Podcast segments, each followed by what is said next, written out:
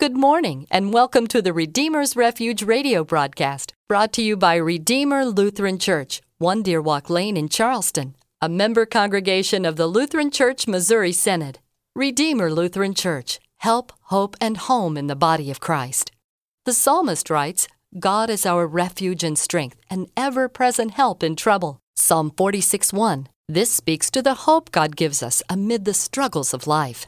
When life storms blow around us, our Redeemer, Jesus, gives refuge in the mighty fortress of our God.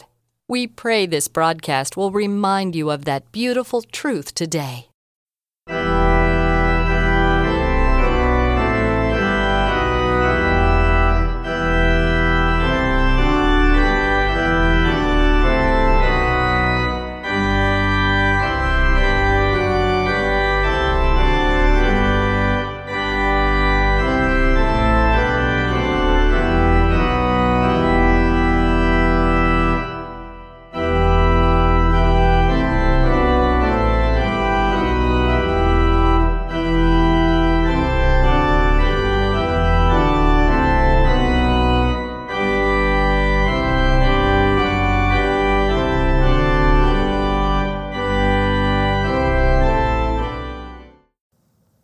Grace, mercy, and peace be unto each of you from God our Father and our Lord and King, Jesus the Christ.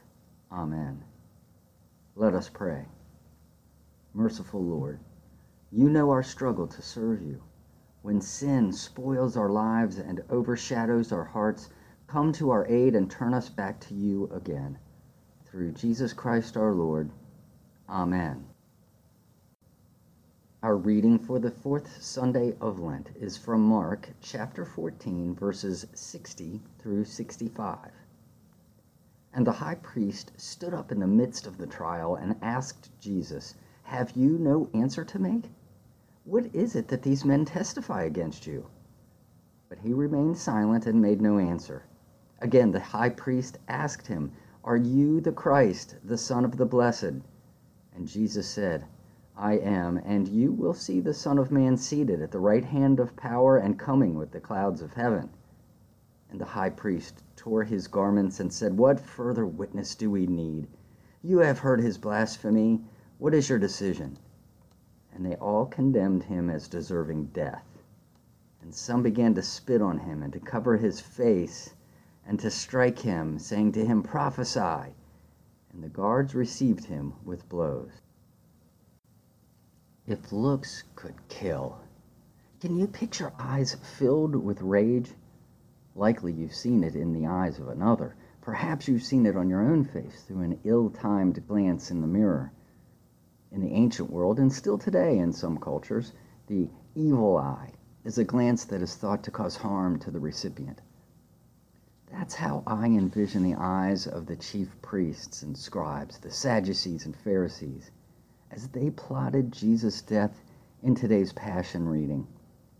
They were filled with hatred and murder as they gazed upon Jesus being greeted with praise in Jerusalem during Holy Week. And before that, when face to face with Jesus, they heard him speak woes and reproaches to them. If they could have spewed venom or shot arrows from their eyes at the Lord, they would have.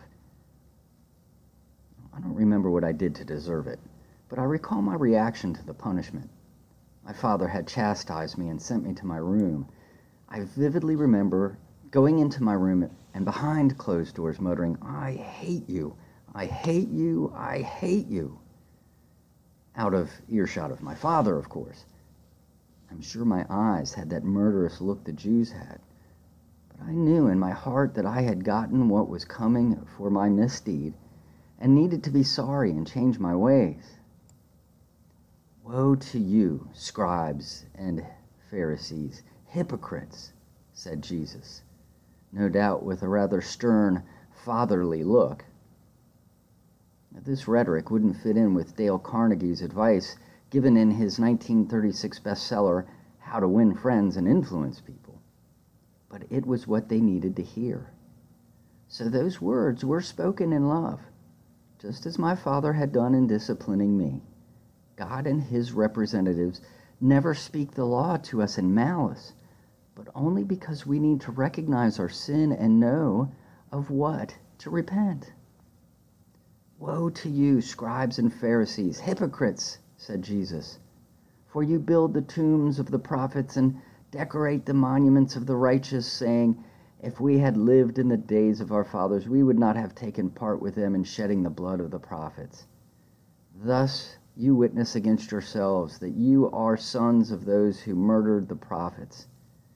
Fill up then the measure of your fathers. Jesus wanted them to recognize their rank hypocrisy and repent. So he mockingly says, fill up then the measure of your fathers, to bring them face to face with the murder that lay in their hearts under their pious pretenses of honoring the murdered prophets and behind their pious platitudes of, well, we wouldn't have done what our fathers did. But multi-generational guilt is real when the sons of the fathers lack repentance. So Jesus challenges them to push things forward to their logical conclusion. I know your hearts. I can see the murder in your eyes. Go ahead, walk in the steps of your fathers. Why don't you go ahead and kill me too and continue your family tradition? There's nothing new under the sun, said the preacher in Ecclesiastes. Murderous thoughts and looks are as old as the fall into sin. Cain's downcast eyes became murderous toward his brother. The cause of murder is always the agency of man. But the original source is the devil, who Jesus says was a liar and a murderer from the beginning. St. John says that the murderer Cain was of the evil one. In addressing the Jews who wanted to kill him, Jesus identifies Satan as the father of all who hate God's Son. But how does that pertain to us? Aren't John and Jesus just wailing on Cain and the murderous Jews? Surely the Lord's not talking to us pious Christians, is he? But listen to his word. His apostle St. John writes, everyone who hates his brother is a murderer, and you know that no murderer has eternal life abiding in him. And a bit later, if anyone says, I love God, and hates his brother, he is a liar. For he who does not love his brother, whom he has seen, cannot love God, whom he has not seen. Follow the logic. If I claim to love God while hating my brother, I am both a murderer and a liar, and cannot love God. And if I don't love him, then I must hate him. Looks like Cain and the hostile Jews and all of us are in the same boat. This is why we make confession to Jesus in the hymn. I caused thy grief and sighing, by evils multiplying. As countless as the sands, I caused the woes unnumbered, with which thy soul is cumbered, thy sorrows raised by wicked hands. Come on, don't lie to yourself. You have said in your heart, I have reasons for hating my parents. I can make excuses for wishing that my brother was dead. I have good cause for casting an evil eye upon my neighbor. That's enough to make you a murderer in God's sight and place you under his wrath. The Jews filled up the measure of their fathers in today's Passion reading, and if we're honest with ourselves, we must see ourselves right along with them. What a marvel, then, that the Father would allow his Son to be murdered at the hands of sinful men just to save a bunch of rotten, rebellious sinners with eyes filled with rage against God and man. But God shows his love for us, in that while we were still sinners, Christ died for us.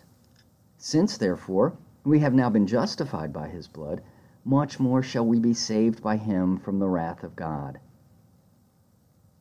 The wrath of God is not a murderous glance from the Father, but a look of righteous judgment upon the guilt of sin.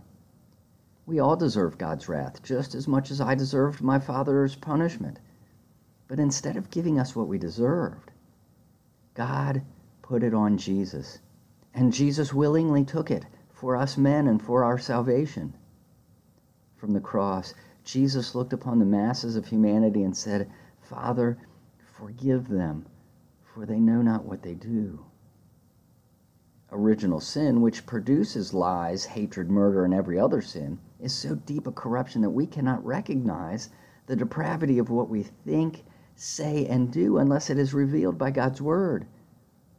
But once our murderous eyes have looked in horror on what we really have done, nailing the innocent Son of God to the tree with our sins, then also we are ready for the joyful good news of the forgiveness of all of our sins for the sake of Christ's voluntary sacrifice at the hands of murderers, the death by which he has extinguished the wrath of God toward us. For if while we were enemies, we were reconciled to God by the death of his Son, much more now that we are reconciled, shall we be saved by his life. And more than that, we also rejoice in God through our Lord Jesus Christ, through whom we have now received reconciliation. Today on the church calendar, it is what is known as Laetare Sunday, the fourth Sunday in Lent. The theme is to rejoice, Laetare, to rejoice. So, beloved, rejoice in Christ, who has turned your murderous eyes away from sin, guilt, and despair, and lifted them up to look upon himself as your Savior. Amen. May the God of hope fill you with all joy and peace in believing, so that by the power of the Holy Spirit you may abound in hope. Let us pray. Lord God, whose blessed Son, our Savior, gave his back to the smiters and did not hide his face from shame, give us grace to endure the sufferings of this present time with sure confidence in the glory that shall be revealed. Through Jesus Christ our Lord. Amen.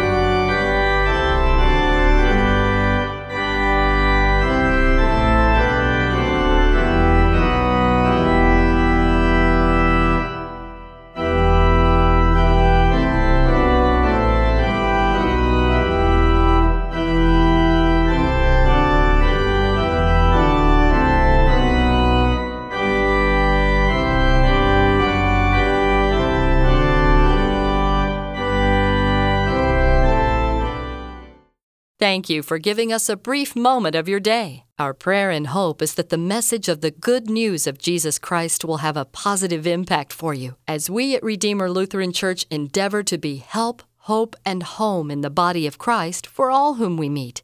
We invite you to come and receive the Lord's blessing through word and sacrament as we gather on Sunday mornings at 10:45 for our worship service. We're located at 1 Deerwalk Lane, just off the Paula Road exit on Corridor G. You can find us on the web at RedeemerWV.org and on Facebook at Redeemer Lutheran Church WV. Thank you, and may God bless your day.